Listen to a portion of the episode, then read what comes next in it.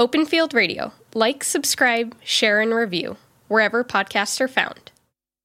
If I had to describe this, I'd say it's cool people having conversations about agriculture and life. Because ag and life live side by side and sometimes overlap. I'm your host, Mark Flint, and this is Open Field Radio. Brought to you by Gowan Company. Matt Gregg, Brick, New Jersey, 40 North Oyster Farms. Oyster history, oyster science, oyster farming, and of course, oyster eating. We talk it all right now.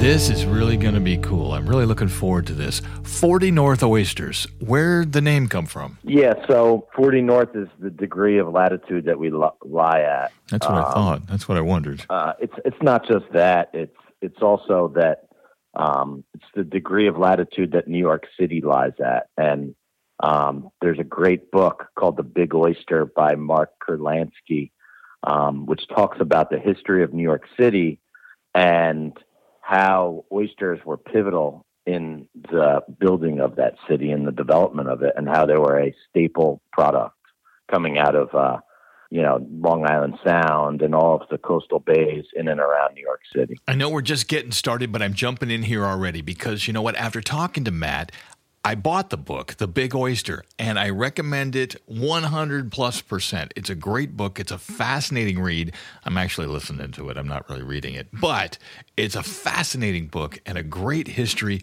of New York City, of course, and oysters and America and everything. If you dig history or if you just dig cool stuff, get this book. The Big Oyster History on the Half Shell by Mark Kurlansky. Available everywhere. You'll find it. Now back to the show. Oysters are a huge history in the United States, and I know from uh, looking, digging, reading, trying to understand this a little bit more, uh, it was all but ruined.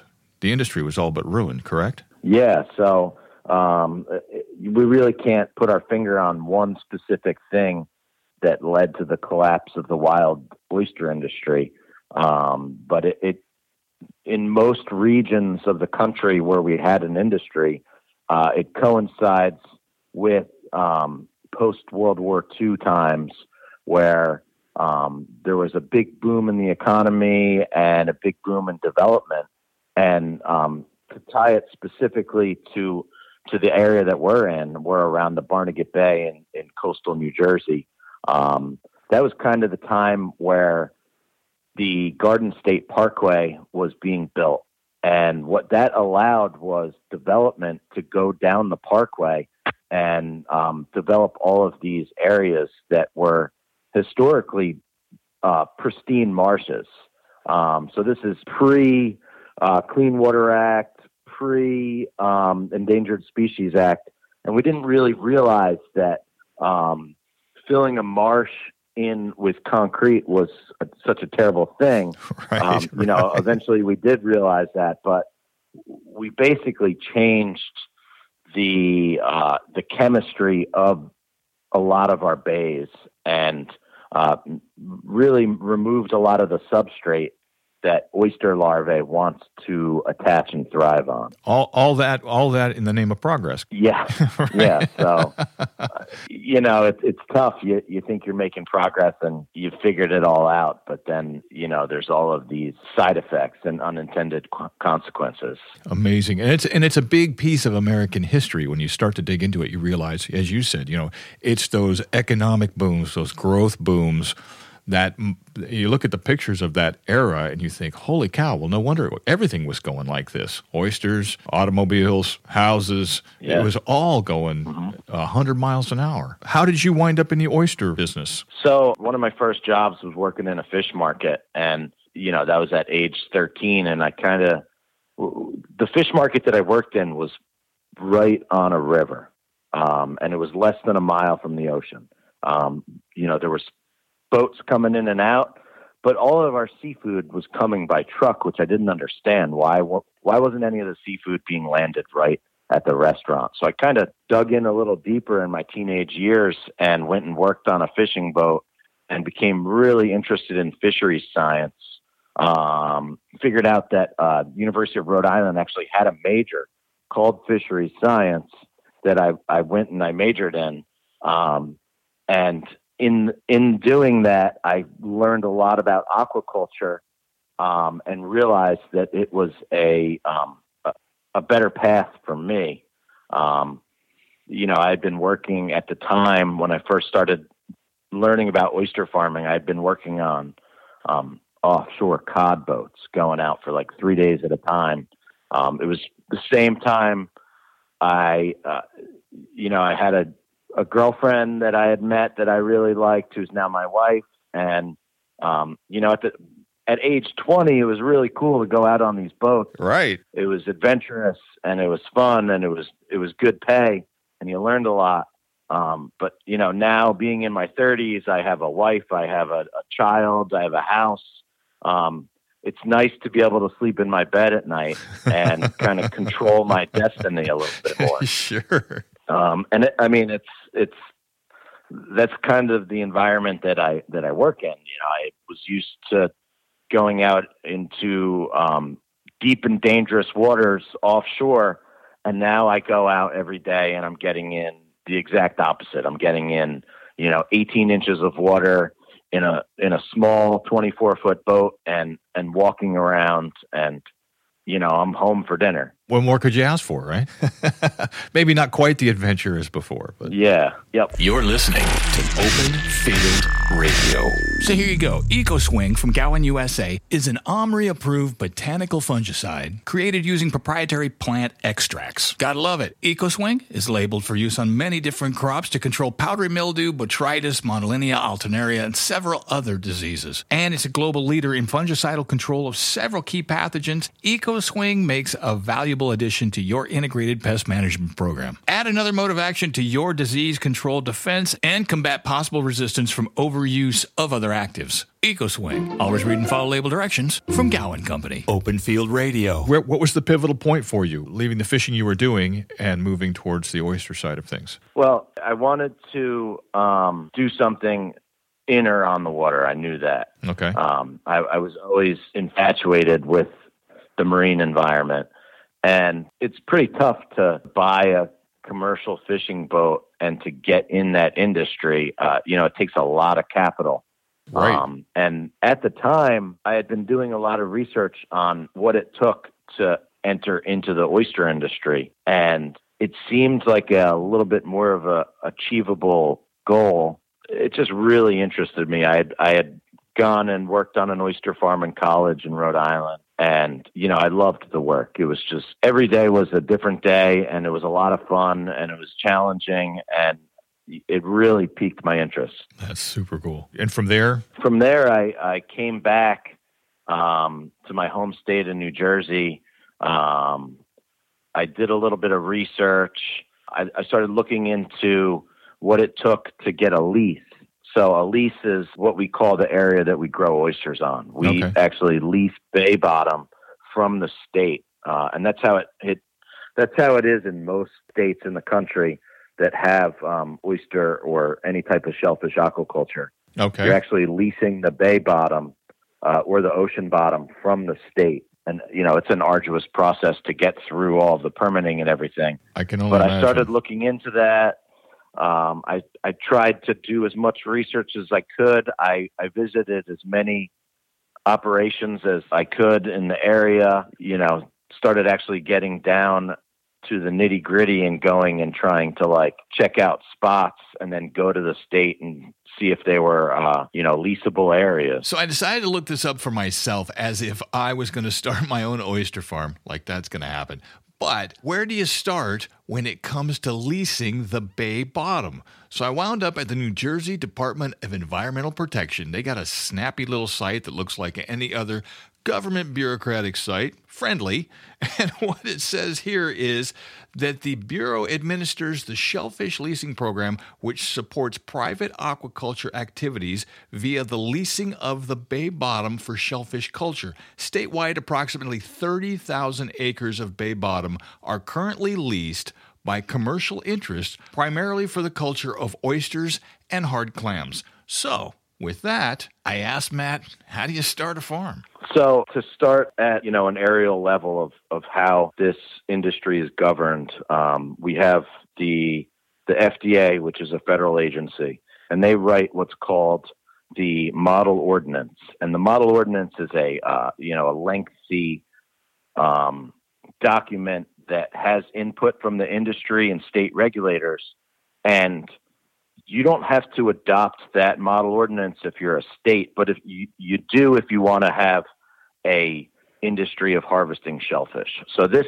this actually regulates um, shellfish farming and the the wild harvest industry, and it's every detail from water quality to um, post harvest handling to cooling the oysters at the facility. It's it's all of the details. So that document goes to the state, and then the state names their authority. Um, in New Jersey, it's the Department of Environmental Protection, okay. the DEP. Sure. And they are they're part of the authority here, and then they have different bureaus within their agency um, that handle different aspects of our industry.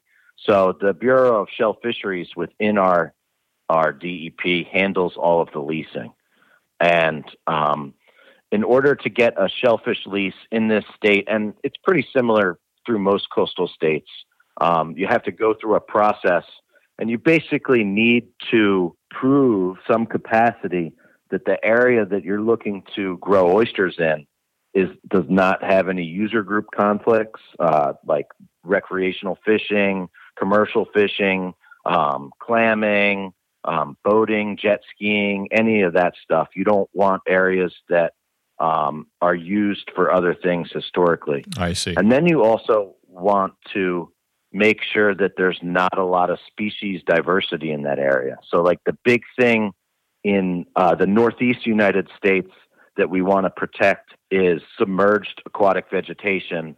Um, there's two types in New Jersey widgeon grass and eelgrass. And these are very important species when it comes to the health and ecosystem of an estuary. So we want to protect those species and not put aquaculture in areas that historically had those two species of, of seagrass. The other thing they look at is uh, migratory fish species. Uh, is it a threat to any endangered species? Um, are there clams or oysters there already? We basically want to, as an industry, we want to go to areas that are barren um, and and don't have species diversity because once we go and we start uh, an oyster farm in that area, we're actually going to help to bring back some of that diversity just by the existence of the uh, the structures and all of the small sessile organisms that will be attracted to the area. We're going to actually um, create habitat. So, kind of a build it and they will come kind of idea. Exactly, and um, you know, it's been scientifically proven that oyster farms um, create what we call essential fish habitat, and they, uh, you know, they're great for diversity. What happens next? The state says yes. What happens? So after we get through all of the permitting and we get permission from all of the different agencies, um, there's all different ways to grow oysters. Um, the two primary ways are intensive and extensive. So the way that, that my farm grows oysters is we grow them intensively, which means um, the, the difference is we grow them in gear rather than directly on the bottom. Um, so we have to pick out what kind of gear we use. We use all different types of gear. Um, we use floating cages, we use bottom cages, and then we use bottom trays. Um, and those are all um, basically different stages of the life cycle of the oyster. Um, so once once we have all that gear set, we need to actually get some oysters. Um, so what we do is we go to a uh, hatchery and we buy what we call seed. But the term seed is derived from terrestrial agriculture uh, terminology. They're not actually seeds; they're actually small oysters, but we call them seed and usually we'll buy them by the thousand. Um, you know, we might have an order of like fifty thousand oyster seed up to you know two million, just depending on on what's available um, or you know what we plan to to plant out on the farm at that time. Um, and they're they're small. They're really small. I mean, we've bought two millimeter seed that fits in a uh, you know it basically fit into like a cooler you would put your lunch in, uh, and it's getting shipped through FedEx uh, to our farm, and then you know we're putting them in our system. So to rewind a little bit, uh, and this is true for for most agriculture, genetics is really important. Whether you're talking about corn or beef or uh, you know chickens, it's it's really important to have an understanding of the genetics that you're going to use for broodstock. Broodstock being the, the parent um, oysters. So right here in New Jersey, Rutgers University, um, over 50 years ago, started to develop a broodstock program where they took um, oysters that had survived the crash of the 1950s and they started to breed them. And what happened is they they started to get an understanding of the all of the different nuances and and variable traits of these oysters.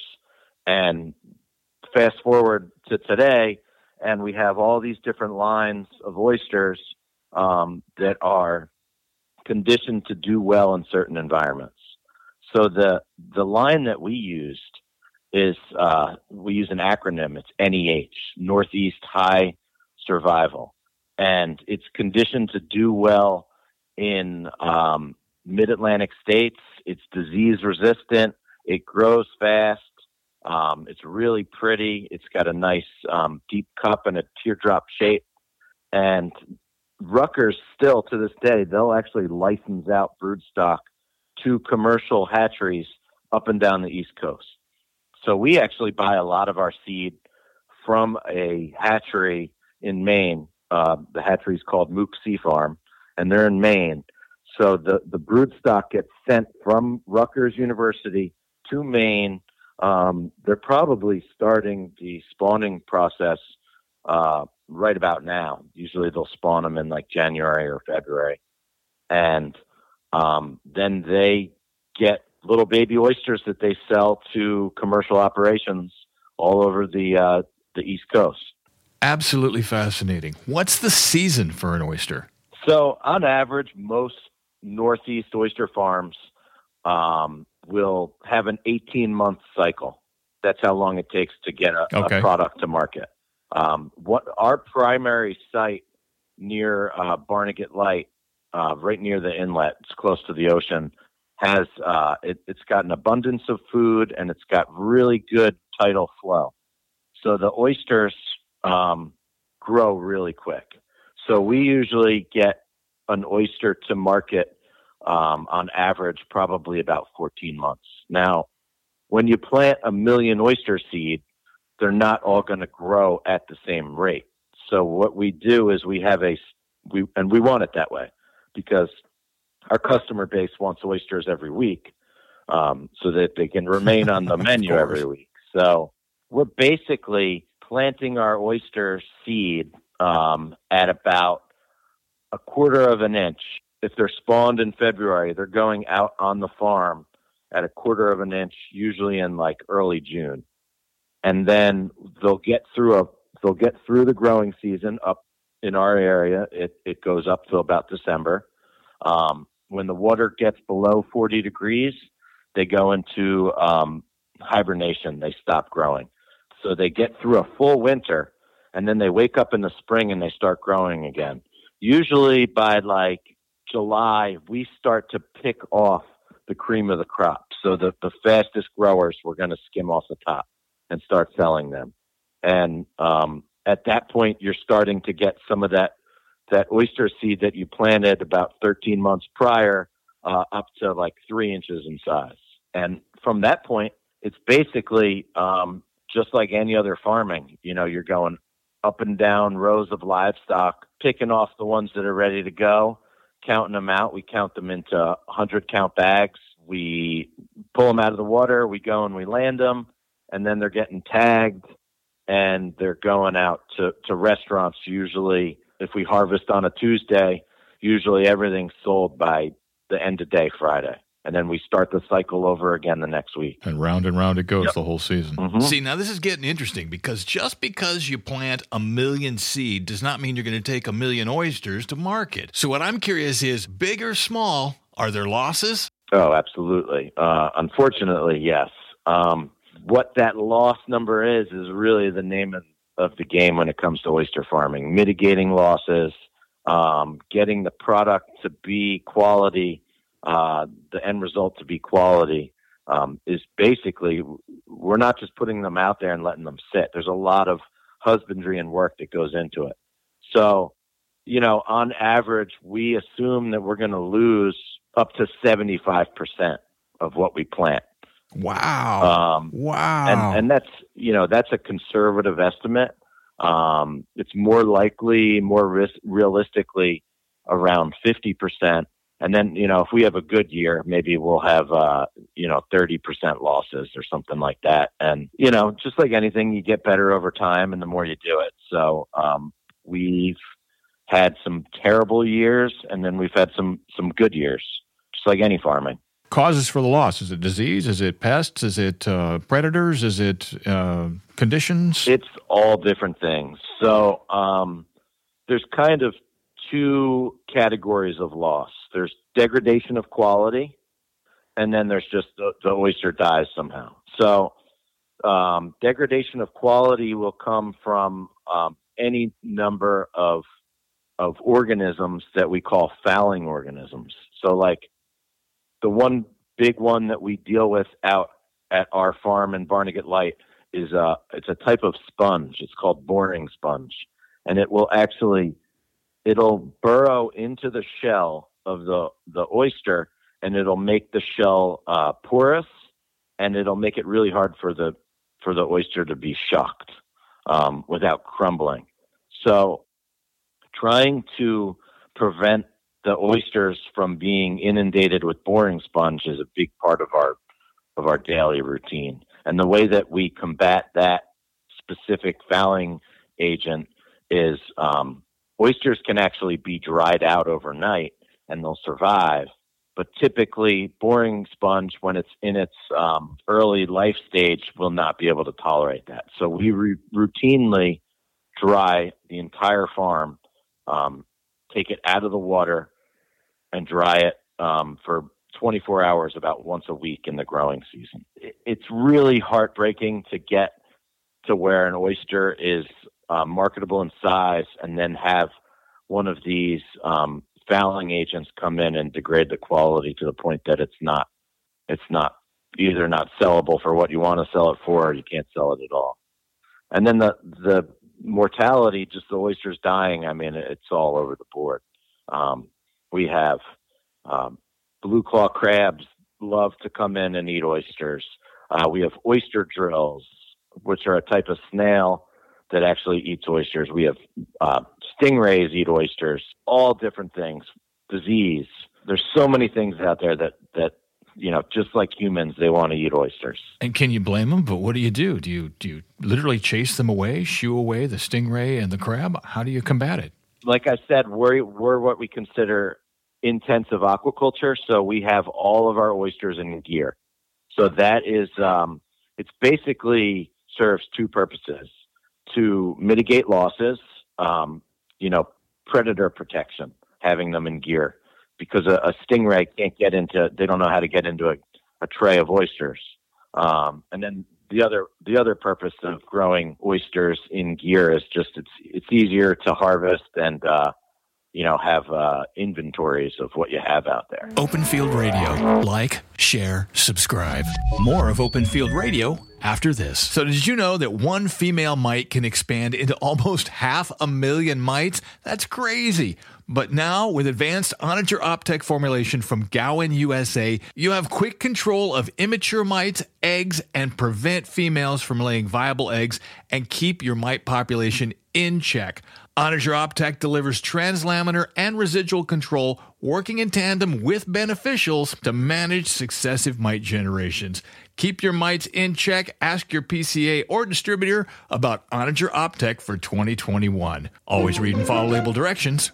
from Gowan Company. And now back to Open Field Radio with our guest, Matt Gregg with 40 North Oysters. Your customers, your customers are primarily restaurants, is that right? Yeah. So um, I sell through a collective made up of about 13 different independent farms. Uh, the name of the collective is Barnegat Oyster Collective. And when I first got into this, um, out of those 13 farms, I was the first farm and realized that it just was not scalable or feasible for me to go out, run a farm, and then at the end of the week get in my truck and drive oysters around.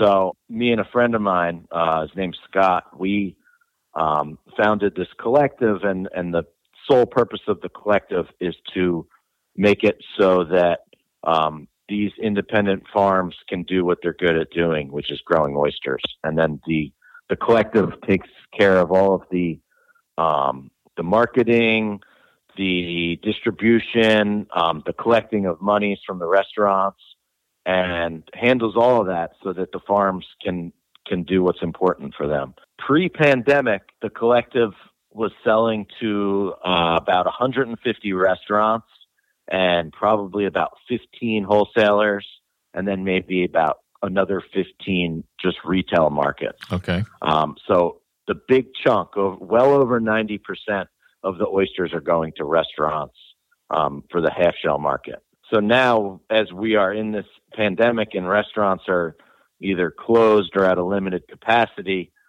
the collective has tried to pivot and is doing a lot of at home sales. So that's been a challenge that we've been trying to figure out is how to sell oysters to the at home consumer, but then also teach them how to handle and how to shuck those oysters. So that's kind of right eaten up a lot of our time in the last uh, eight months. Well, like everything, everything's in kind of a state of evolution, and that's not necessarily a bad thing. But you know, I being the consumer, I look at your product and go, yeah, I would love to have that. And right now, I wouldn't be afraid to go, yeah, send me some of that, mm-hmm. which I think is the evolution of, of things in general. Now, my knowledge of what to do with it once it gets here, pretty limited. Exactly. And that's most people. Yeah, because you're used to buying them in the restaurant. Mm-hmm. You know, yeah, ready to go. And never, you know, all you have to do is eat it at that point. Right. And I saw that uh, I saw a figure that said 95% of all restaurant oysters are farm raised. Yeah, so um, there's still uh, some wild oysters out there. Uh, in the Northeast, there's still some sustainable fisheries. Uh, right here in New Jersey, we have the Mullica River, which is productive. It still has oysters coming out of there. There's a family that has been harvesting oysters out of there since I think like the 1840s, and they're on their sixth or seventh generation wow. now, and they're still doing it. And the reason why that fishery is still theirs because they've looked after it. They've made sure that the substrate for larvae to to attach to has remained. Then down in the Delaware Bay in South New Jersey, there's still a wild fishery. Up in the Long Island Sound, there's still one. So there's still some wild oysters coming out of the water, but um, the industry as a whole has really transitioned into uh, aquaculture. So, educate me about variety. I know nothing about nothing when it comes to oysters. What do I need to know? Yeah, so to talk about the East Coast, from the Gulf of Mexico all the way from Texas, um, and then up the East Coast to the Canadian Maritimes, it's all the same species of oyster but they're gonna they're gonna have all different looks. They're going to have all different flavors based on the region that they grow in. So it's kind of like it's compared a lot to wine because it takes on the flavors of, of the soil. Um, obviously, with oysters, it takes on the flavors of the water, but it's all the eastern oyster, and then they're they're vastly different.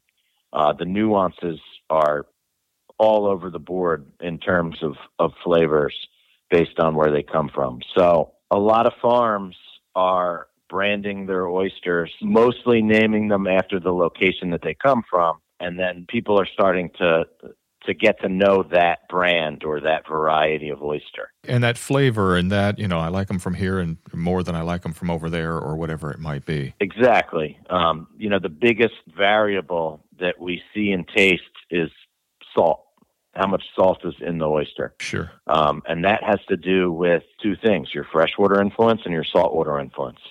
So, how much freshwater is going into the farm? Where is it coming from? How close are you to whatever that freshwater source is.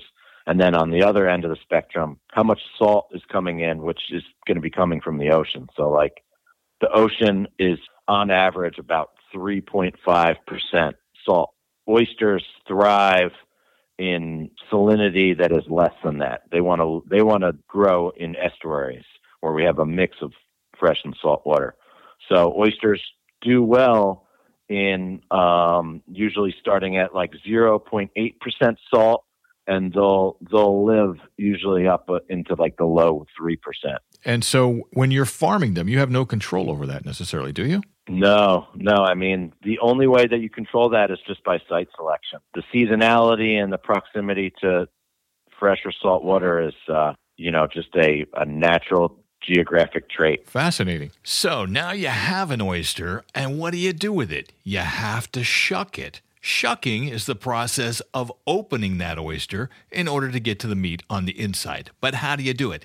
It's not easy, and they are tough. You know, in the book, The Big Oyster, we talked about it earlier. Spoiler alert, the author mentions early inhabitants of what is today Manhattan Island used heat to open oysters because they didn't have implements strong enough to do that. Jump ahead to today, thankfully, with a little practice and the right teacher, it's a piece of cake. Teaching people how to shuck has been a goal of ours since the pandemic and we've been forced to sell to the at home consumer. So it's not like uh, shucking a clam because oysters vary in shape and size versus clams are, are typically pretty uniform. So you can get really good at shucking clams or opening clams because they all have the same shape. Oysters are different and you're going to get good at it with a lot, a lot of practice. The big thing you need to do is you need to protect your less dominant hand. So if you're right-handed, okay. You want to hold the oyster knife with your right hand, and you only want to use an oyster knife. You don't want to use anything else. So you want to hold the knife with your right hand. You want to have a glove on your left hand and hold the oyster down, usually against uh, a countertop or a table, cup side down, and you want to get the knife into where the hinge is, the back of the oyster. And oh, okay. um, from there, you're going to wiggle the knife in. It's more like a tool, the oyster knife, than a cutting device. And you want to wiggle it into the hinge and pop it open. Once you pop it open, you want you're going to want to separate the top shell um, using the blade of the oyster knife, so that you have all of the meat and all of the the liquor from the oyster in the the bottom shell. You separate the meat from the bottom shell, and then that's what you slurp. And it's that easy. Well, not really. uh, another thing we've been trying to figure out is you know, I've met a lot of people over the years that I've taught how to shuck, and then they had a hard time with it, and they say, "Okay, I don't want to do this. I'm just going to eat them at restaurants." We don't want to miss out on that that audience, people that are interested in, in eating oysters, but they are a little scared to try to open them themselves. So we've actually developed this thing that we're calling uh, an oyster roast in a box. And basically, what it is is it's a um, it's a white cedar box that is made locally. It's it's from uh, a local source made by a company um, really close to us. They're called uh, Hoffman Millworks. They make these boxes for us. We will ship the box to your house with seaweed, ice, oysters, lemon, um, sage, and then instructions. And then all you have to do is you have to take the box, soak it in your sink for about um, 60 minutes, and then throw it on your grill for about 90 minutes. And it's basically oh my gosh, roasting the oysters in the box.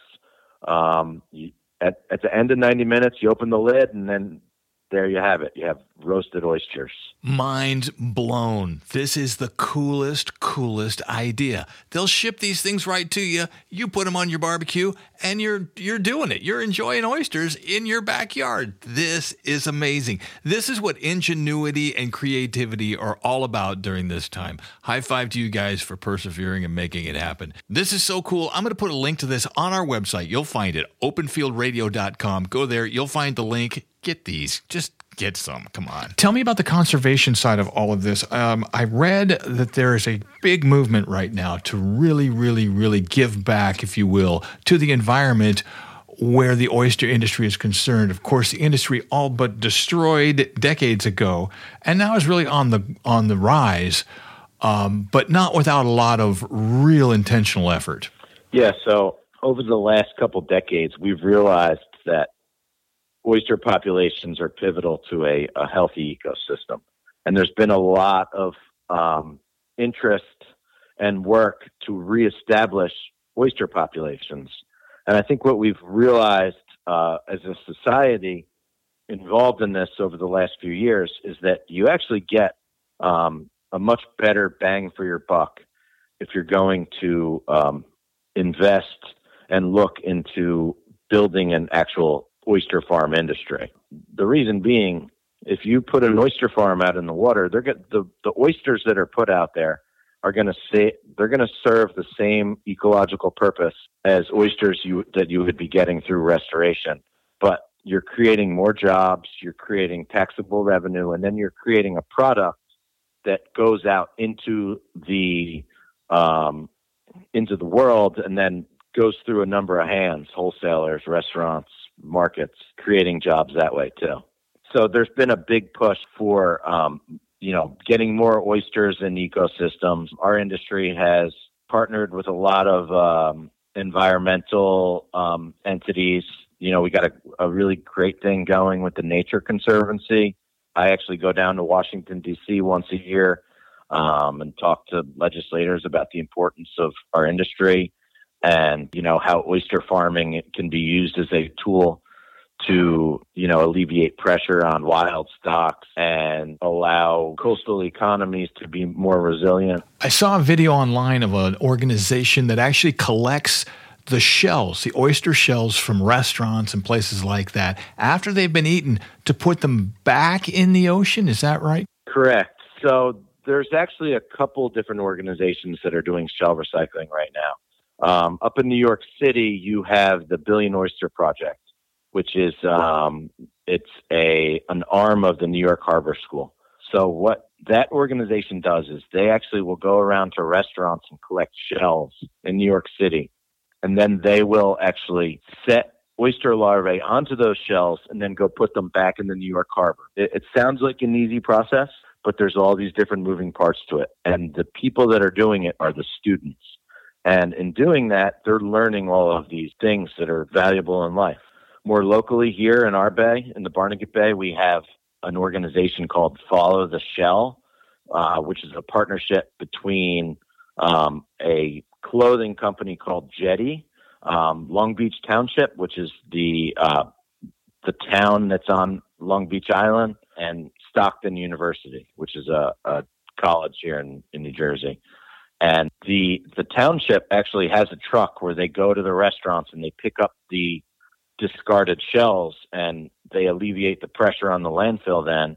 And then they actually go they have larvae set onto those shells just like they do up in the harbor and they go back out into the bay onto a reef. So you're right so many moving parts. Mm-hmm. so many moving parts. How do people find you? How do we learn more about 40 north oyster? Um, we're on social media. We're uh, our handle on instagram is uh, 40 spelt out f-o-r-t-y north oysters um, we have a website. We have Facebook.